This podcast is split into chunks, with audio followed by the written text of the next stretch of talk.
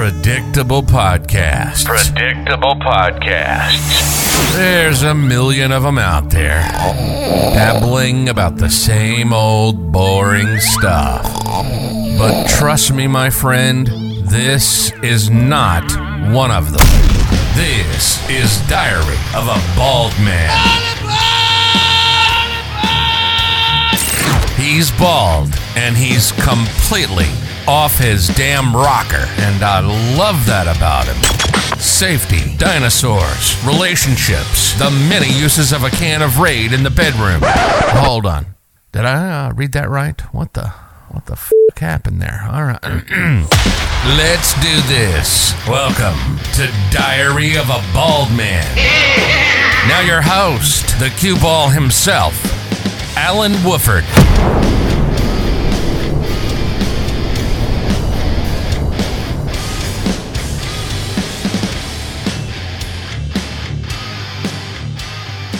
Hey everybody, thank you for joining us today. This is Alan Wolford on Diary of a Bald Man, and today I have the distinct pleasure and honor to have Logan Tsotsoros coming to us. Logan, how are you?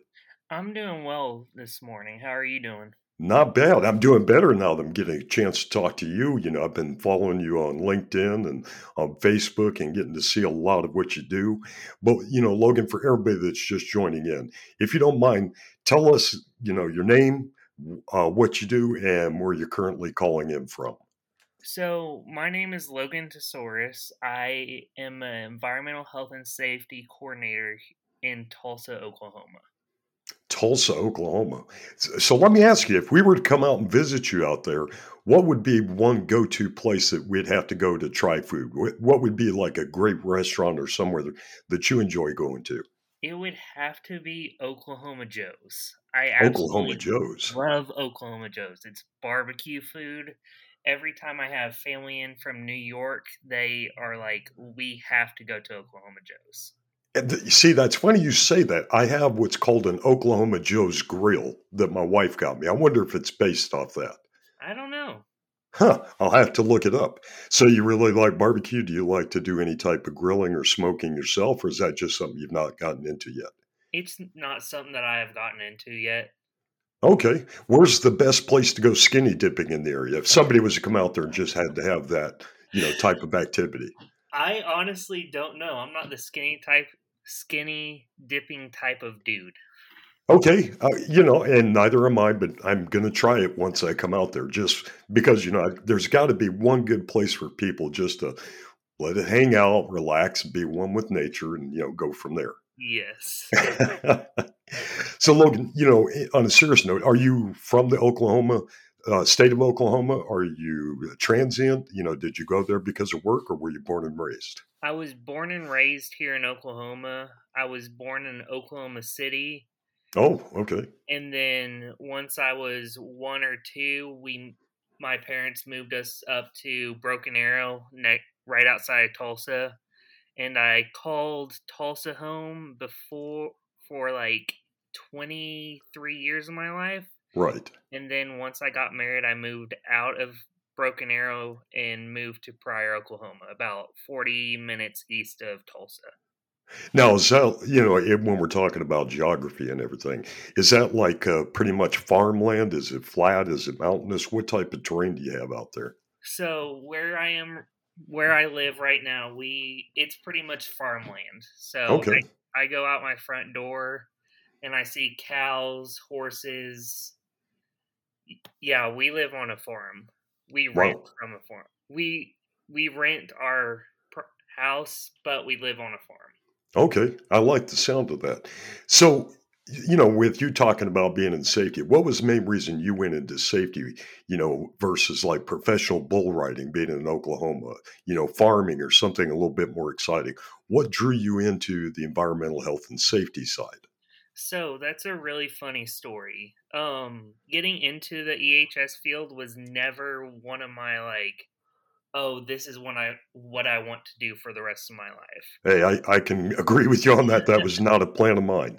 It was honestly so I finished up my junior college at Tulsa Community College.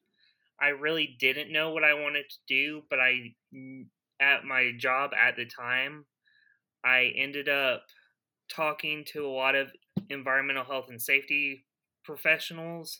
I Mhm. really just liked the way that they thought about safety, th- like figured out that EHS is a people driven career and Oh, I good, absolutely good view. love I like that.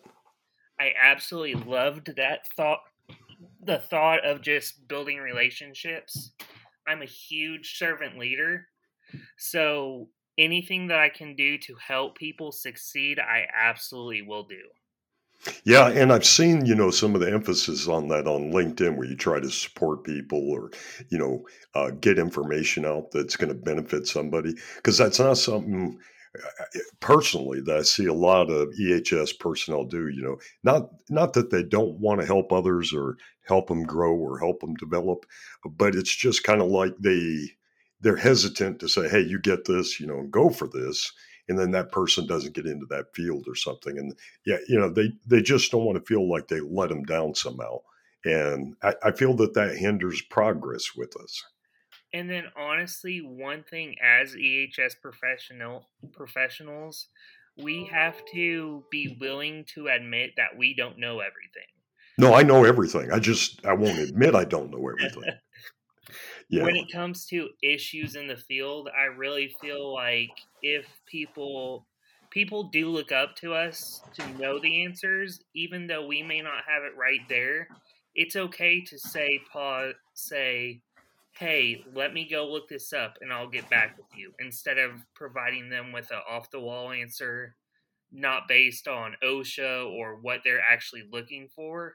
It's okay as an EHS professional to pause and go do your research and then get them a correct answer.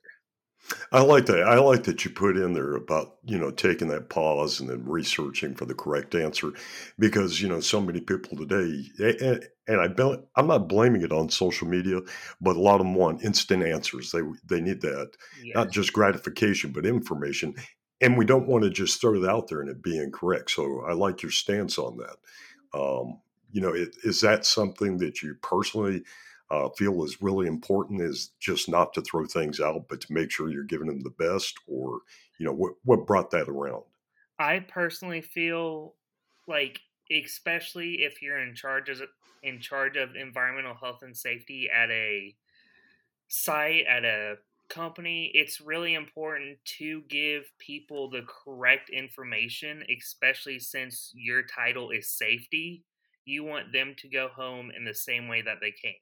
You don't want them to go home with a cut or scrape because then it just those little things will eventually lead to a bigger issue. Well, I agree. Now, I, I disagree in one regard because there are some engineers and project managers I wouldn't mind seeing go home with a few bruises, but uh, yeah, it's just because of the way I see uh, how they treat or work with others. And you know, when you look into it, with you just getting into EHS the way you did and uh, having the conversations that led you over to this, is there an industry that you would love to eventually become a subject matter expert in? You know, whether it be agriculture, general industry, construction, mining. I mean, you're with you just getting boots on the ground with this type of um, work activity. Is there something you'd like to try, or do you want to try a little bit of them all, or do you see a need uh, for very specific types of safety in Oklahoma where you're at? So, in let me answer that in two parts. Here in Oklahoma, it's really big on oil and gas. We're a big oil and gas in the big oil and gas region of the country. For me personally, I would like to go into heavy manufacturing just because I know there's a lot of room to make an impact in that sector, make things safer. It's always changing. It's not safety is always changing. It's not going to be just stagnant like oh, one day we wake up and everything's good. Everything's right in the world. Everything's changing with technology changing the way that it is. Manufacturing is always going to be changing. I personally want to become a leader in EHS in the heavy maybe not heavy manufacturing, but in the manufacturing world. Okay. Yeah, and that, that brings up, you know, some other conversations I've had with others.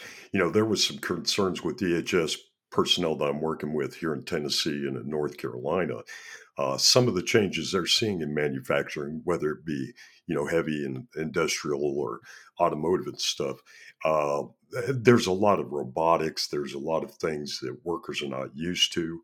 Um, you know, it, and it's become more and more prevalent do you see uh, hypothetically, you know, with what you see, you know, in the areas that you're in, do you think a lot of employees will be replaced by robotics? Do you think that um, there's going to be a bigger need because of the, like the new laser systems and CAD systems and you know so much of the equipment that's producing? Not that I, I don't think that they can do that uh, 3D printing of a lot of things, but do you think that that will be something that in the future will even be more hazardous because of all the electronics and all the equipment that's going into place or do you think that that may kind of level out with engineering controls and you know eliminating a lot of the hazards we see today?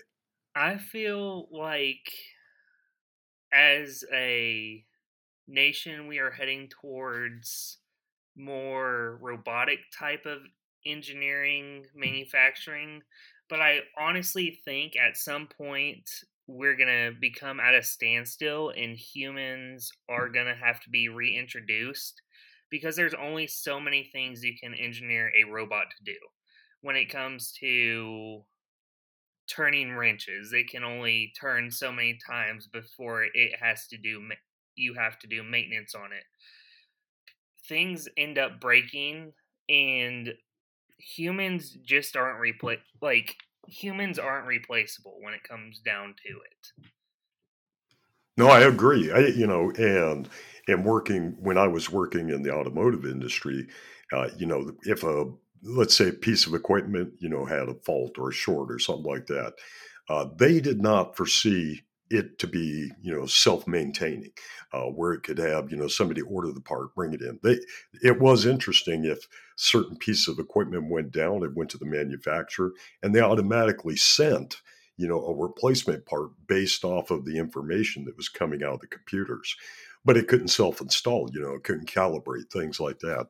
So yeah there's always going to be the human equation but you know with the with the you know development of computers and systems and stuff i'm having a hard time and so are others seeing people going into the trades that are going to be educated to you know do the electronics and stuff and hopefully you know that that's not true. We actually will see i hope uh, more persons going into mechanical maintenance and things and again they they need safety you know because lockout tagout there's a reason uh, people keep getting hurt because they're not trained to it. Yes and you bring up a good point training. Like every incident that happens occurs falls back on lack of training. I'm not saying all accidents are preventable because when, No, I agree. Yeah, they're not all preventable. When it comes down to it, it you have to factor in human error to every every J every job hazard analysis at every incident that happens there's some type of human error. Even though it may be a machine failing, did the preventive maintenance get done on the machine in order for the worker to not get hurt? Right, right. Yeah, I've seen some accidents that I've helped to investigate with clients. You know, it's like they got inspection sheets, they did this, they did this, but then you'd see, wait a minute, these look like photocopies. What do you do? Just because you'd see a different ink color on signatures and checks. And, you know, some of it was like, hey, man, he already checked it this day, or, yeah, I, I didn't get to do the PMI. We just really had to push. So, yeah, they'll, they'll take shortcuts or they'll bypass things. Yes. Um, and it's human nature, you know, not, not trying to blame any worker because other things fell, you know, supervision didn't make sure it was getting done. Managers didn't give supervision the time to do these things. So I agree with you on that good perspective. Again, you you know, as you're doing servant leaders, uh, hopefully that's something you can train people to as well. You know, is be accountable for yourself. Yes, that's one thing I have been finding myself is not wanting to be held accountable, but wanting to be held account- accountable on the actions that I do. Yes, sir. I know as a upcoming EHS professional, I have to be held accountable when it comes to injuries, training, all that good stuff. But at some time, it's just human nature nature to kind of want to do your own thing compared Right, to right. being held accountable for doing these tasks throughout your work week. Yeah, a lot of people do seek that type of independence. You know, where eh, I, I agree with you on that. You know, and that that sometimes that mindset is difficult. You know, to train out of a person and say, "Hey, this is a group effort. Let's do this," and uh, brother, be a brother's keeper. You know, even if they do work independently a lot, it's just that fact that you know, if with good planning and preparation, and like you said, training, a lot of that stuff could just get you know remediated by itself because it's like I got to stop. I didn't do this. Logan trained me better. Uh, let me get my mindset back into this environment. Yes. Well, think, let me ask you this. So, as you were getting into the positions that you're in now, and you were applying, especially because I don't know, you know, the Oklahoma industry right now. What were some of the walls or obstacles, you know, as you were coming out of training for EHS? Did you face getting employment in EHS? Because you know, I'm, there's going to be others following in our footsteps. So, what kind of things did you face, or hurdles, times, anything that you went through that others should consider as well? So, one of my biggest things that one of my biggest hurdles once it came to finding a job in the field was everybody was looking for five to 10 years of experience when it's um, an entry level job. And honestly, just during my interviews, I had to be completely honest as possible with what I do know, what I didn't know. Just honest honesty really seemed to stick with people. And Absolutely. in knowing what you do know for the safety field and what you don't know. And also just having that willingness to be like, I want to learn. I don't know it yet. I want to learn it. Did you, so when you were going in and applying, did they ever come up and say, you know, flat out, well, we're looking for somebody with more experience in this or uh, difference, you know, in education or certifications or documentation? Were, were any of those ever brought up in your processes?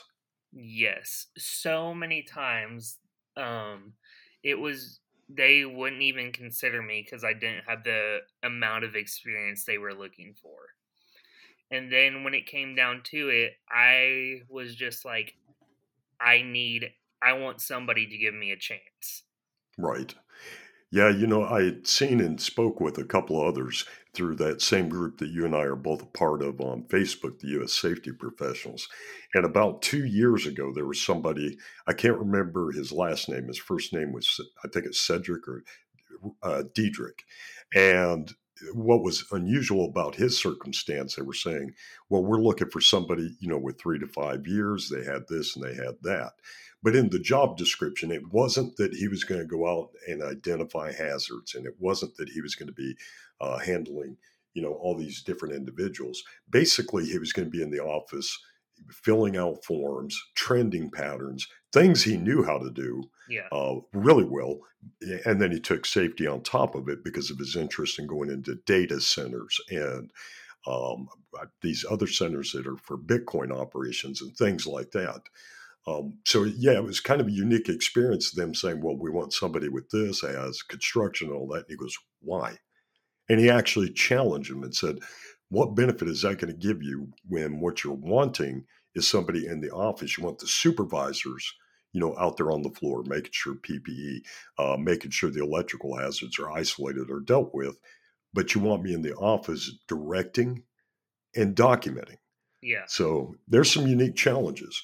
Well, with those challenges and things that you had to face, um, you know, and for the period of time you faced it, did you ever just think to hell with this and you know keep pushing forward or consider changing to some different type of trade or profession? There were so many days that I was just I honestly just wanted to say to hell with this. This isn't for me because it's so difficult to get into.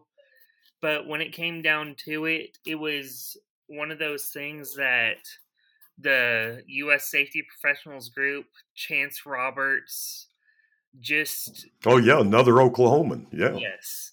Just saying, yes, you need to be in this field. You have a passion for people. You need to stay in this field. So he was a big part in why my fight did not give up when it came to trying to get into the EHS field. Now, have you had the opportunity to meet with Chance there in Oklahoma, or is it predominantly like through the social media, or you know what?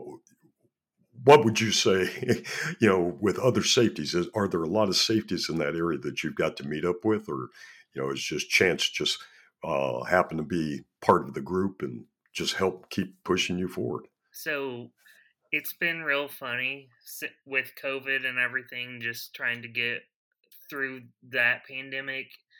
I, me and Chance have had really communication all via Facebook through the U.S. Safety Professionals group, but I did have the opportunity to meet him in, I think, August of last year in person and that was really good just trying just putting a name to a face like we right. knew, we knew of each other we both it was really good to connect so i want to anybody that's out there wanting to get into the safety professional world connect with somebody that's already in the ehs world whether it's whether they're in your same state or not oh, absolutely, yeah. Gain that experience. Get somebody that you can pick their brain. Ask questions. Get a mentor. That's my biggest thing. Is always help the next person in line. Yeah, and that's one of the things you know. Speaking in reference to Chance, I liked about his book was he was talking about you know he would generalize, hey, here's this route, here's that route um, here's some of the education here's things that you can do to get into the field and you know options to look at. So i like that type of support that we get from quite a few out there uh, that's in the industry that'll back us up you know and that paying it forward that really does well because it's nice to have that you know backup to say hey you know i'm, I'm having a rough day. I, I can't move forward. Can you give me some hints? Yes. and, and i like that about it you know when you look at um, you know that kind of support and things like that now that you're involved with safety are there things that you wish you would have known before you got the boots on the ground that you know maybe the educational system didn't prepare you for? Um, maybe you had not seen other professionals saying hey you know here's here's this type of uh, response you can get from management or the insurance company. Are there some other things that you could give the listeners, or maybe somebody that's going to be following in your bootsteps one day, um, that you should say, hey, pay attention to this or learn more in this, like communication skills or anything? Communication skills. You brought up a very good point. As a Mm. as somebody that's wanting to go into the EHS field, they need to have top notch communication skills because as like EHS is a very people driven degree. We may know we do know safety. We were educated in safety, but in order to express safety to upper management and to people on the floor, you have to be able to communicate professionally and honestly just not dumb safety down, but on a level that the shop floor employees will understand. So you have to be able to communicate to upper management and to employees below you. Right. Yeah, I like how you put that, you know, because there is a varying degree when we do communicate with, you know, the upper management, the uh, C suite, the guys on the floor, uh, support staff, housekeeping, you know, whatever they are. And, and I'm glad you put emphasis on that because a lot, a lot of the past people that I worked with, they'd say, well, I don't talk to them. I talk to their supervisors. I let them, and and that was one of the things I hated was dumb it down you know, and just assume these guys couldn't comprehend the information that you provide them. Yeah. And it's one of those things in my role that I've been in for three months now. It's one of those things that I have, I know I have computer work that I need to do, but I've prioritized being on the shop floor, getting to build relationships with people on the floor. Because at the end of the day, we as safety professionals have policies, programs, upper management to deal with but at the same time, you want your employees to feel comfortable stopping you whenever you're going to a meeting and pointing out a specific hazard because we don't see hazards 24 7. We're not on the shop floor, we're not the worker, we're support staff. So at the end of the day, we need to gear our minds in order to help the people on the floor. I like that. Yeah, get that gearing of the mind and setting that mental mentality and preparing for it. I like that. You know, and one of the things I do with the safety committees that I've been working with here in the past two years is before I go to a meeting with them, you know, because they're going to give their observations, they're going to give uh, things that they found that may have been unsafe acts, unsafe behaviors, unsafe conditions, but they generally start with behaviors. But before I talk with them, I always go to the housekeepers because they, they, go all over the place, you know, uh, plants, everything. I say, what did you see? And it, it's amazing how much more they see because, you know, as they're going around the facilities, they're they're not working in just one section, so that's all they see. But they're cleaning, they're moving garbage cans, things like that. Well, Alan, here's what we did. Um, same thing with their security guys. I'll say, when you're walking around checking doors, checking cameras, things like that, what do you see? And by combining it and presenting it, I'll say to security and to the maintenance people, here's what the safety committee saw. And they were like, we didn't see that because they're looking for different things. Yes. So I, I like getting people from, you know, different areas of the facility because their observations and what they find, a lot of times the others just completely miss because they're not on that peripheral side. And what? I like I like your approach. I like your idea of you know, getting all involved. One thing that I have noticed being in the field, being on the shop floor of where I work, I get so much questions about everything safety related and mm. more when it comes to HR, production. So you have to really just down to the people aspect again. I know I'm really hounding in on that, but no, it's a huge part of the job. People are what pay your salary or your hourly rate. So you have to learn who you need to communicate their questions to to get them in a better mindset for their job. That, I couldn't say that any better myself. Yeah, that mindset and getting them set. Yeah, that's that's perfect because a lot of it is mental. You know, they they're if you talk to them and you say, "Hey, I'll get this information," uh, you give them the steps. You take that time to talk to them as an individual.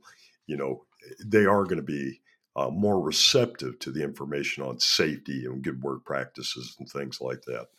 And if you talk, you ought to preach on the side. Yeah, you, you ought to be a preacher on the side. Just yeah, if just you, add that if you do end up talking to people and they need answers, make sure to follow through, follow up with them. Did you get those correct answers, or do I need to follow up with this this specific manager again? Good deal. Well, when you're out on the floor and you're doing the things that you do, and you work you know, uh, so well to maintain relationships and to build these one-on-one relationships so they have that comfort.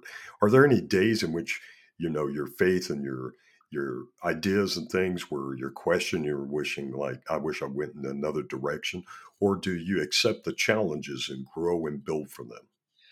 I have in the beginning there were a lot of doubts like oh maybe i didn't pick the right career. Even though i am a people oriented person i didn't realize how much um just pouring out that i was going to have to do. Hmm. and there were several days that i just went another that almost i was like screw this i'm going in another direction. But when it came down to it I could become a customer service representative. And no offense to them that this is just my one thought away from environmental health and safety. That is still people oriented. Right. But it would not be as rewarding as the environmental health and safety field, seeing the impact that you made on other people. I absolutely agree. And I like that you find it rewarding. But, you know, when, when you think about it, you know, there's sometimes I see professionals or practitioners and others in our trade get so frustrated they get mad and I said, step away, you know, get out of this environment for a while, take a break, uh, you know, gather yourself up, take some other training because they get to the point where they just quit trying. And they go out, you know, maybe on a construction thing, you know, where it's it's just short term. They step away because it's like I can't go back to that business because five, ten years, all my work and stuff just, you know, went down the drain.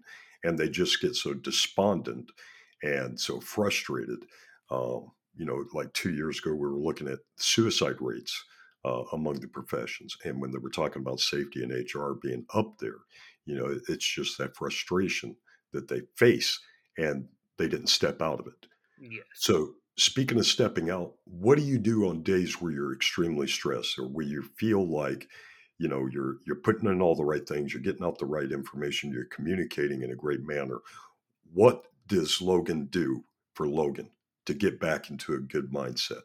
So, what I have to do 99% of the time is call my wife, get somebody that I trust that I can just vent to, tell them how it is.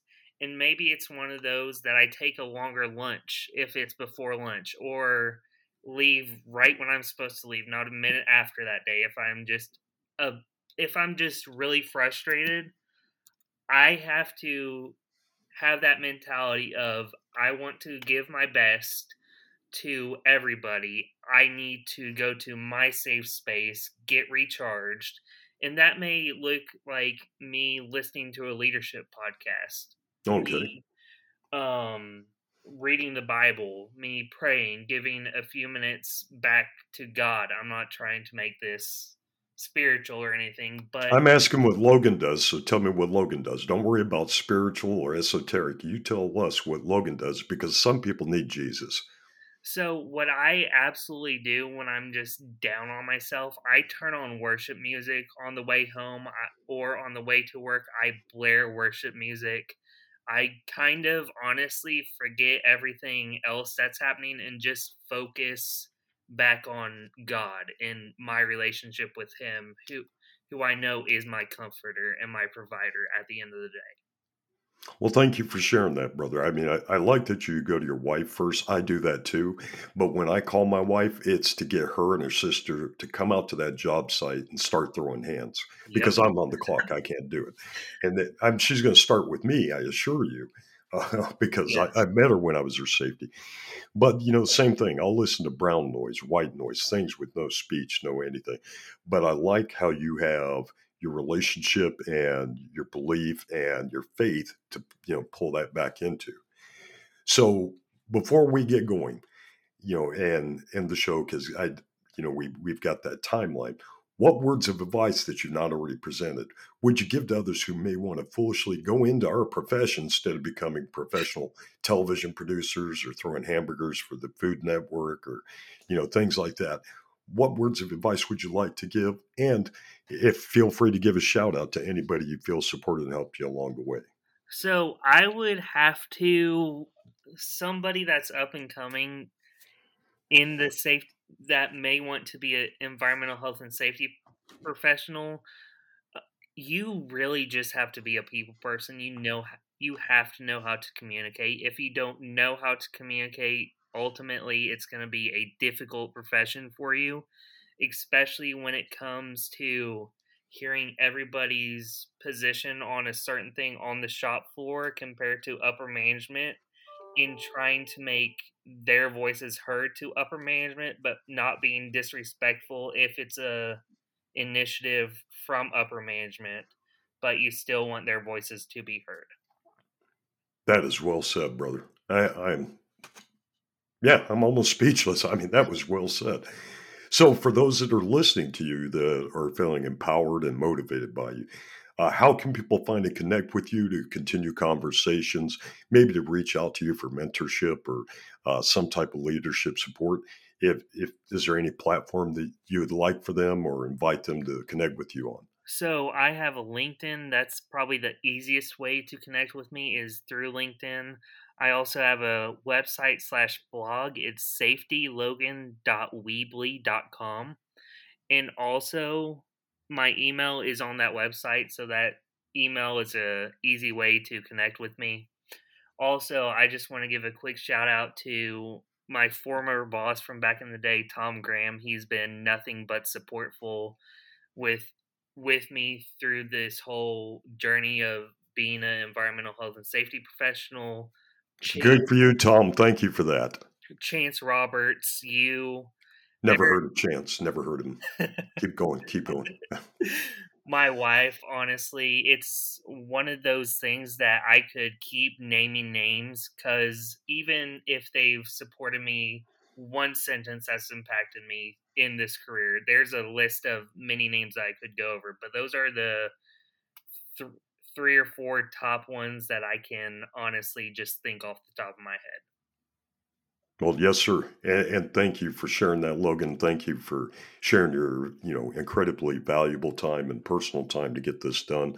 Um, hopefully, for all those that were listening, you get the message that you know it's important. Like I say at the end of every show, plan, prepare, communicate, and engage, and follow Logan's advice. You know, if you're feeling lost, if you're feeling that things are getting out of control and out of your way, take time, find your center, find your faith and believe in yourself. Logan, thank you for joining us. Thank you for being part of the Diary of a Bald Man. I hope uh, you'll accept another invitation here in the near future. Yes, definitely will. All right, brother. Well, thank you all for listening. Don't forget to like, subscribe, follow Logan. You know, get on to LinkedIn. Uh, read his actually Weebly page. It'll give you some great information. Thank you all for being here. Now get the hell out and enjoy the rest of your day. Logan, thank you. God bless you. And I hope you had a good time. Yes, definitely enjoyed it. Thank you again for inviting me. And we'll be inviting you again, brother. All right. Take care. You too. You've been listening to the Diary of a Bald Man. How do you feel? A little dizzy? Maybe a little nauseous? That was one hell of a ride, I know. It's our passion to make you feel as uncomfortable as possible. We hope you've enjoyed the show. We know we had a blast. Make sure to like, rate, and review the show. We'll be back soon, but in the meantime, Google Alan the Safety Guy. You'll find all the socials there. Connect with us, or else. See you next time on Diary of a Bald Man.